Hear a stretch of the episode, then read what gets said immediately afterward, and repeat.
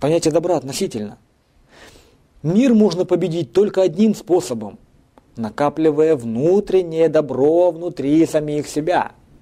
Потому что никому, ничем мы в этом мире помочь не можем, кроме как самим себе. Со всеми остальными мы только сотрудничаем. И запишем это здесь, чтобы оно было очень наглядно. Помощь всегда только в отношении себя. Сотрудничество людям. И не нужно никогда это путать.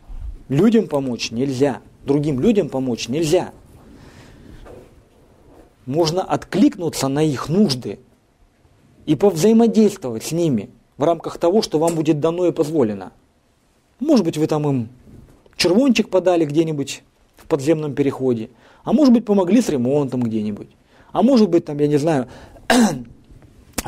волею судеб вместе, так сказать, роман написали, а потом мужем и женой стали. Вот то, что написано себе, это же распространяется и на близких, то есть семья. Потому что семья – это семь «я».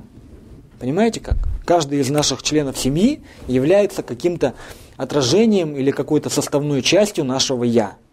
Поэтому помощь близким, помощь семье – это то же самое, что помощь себе.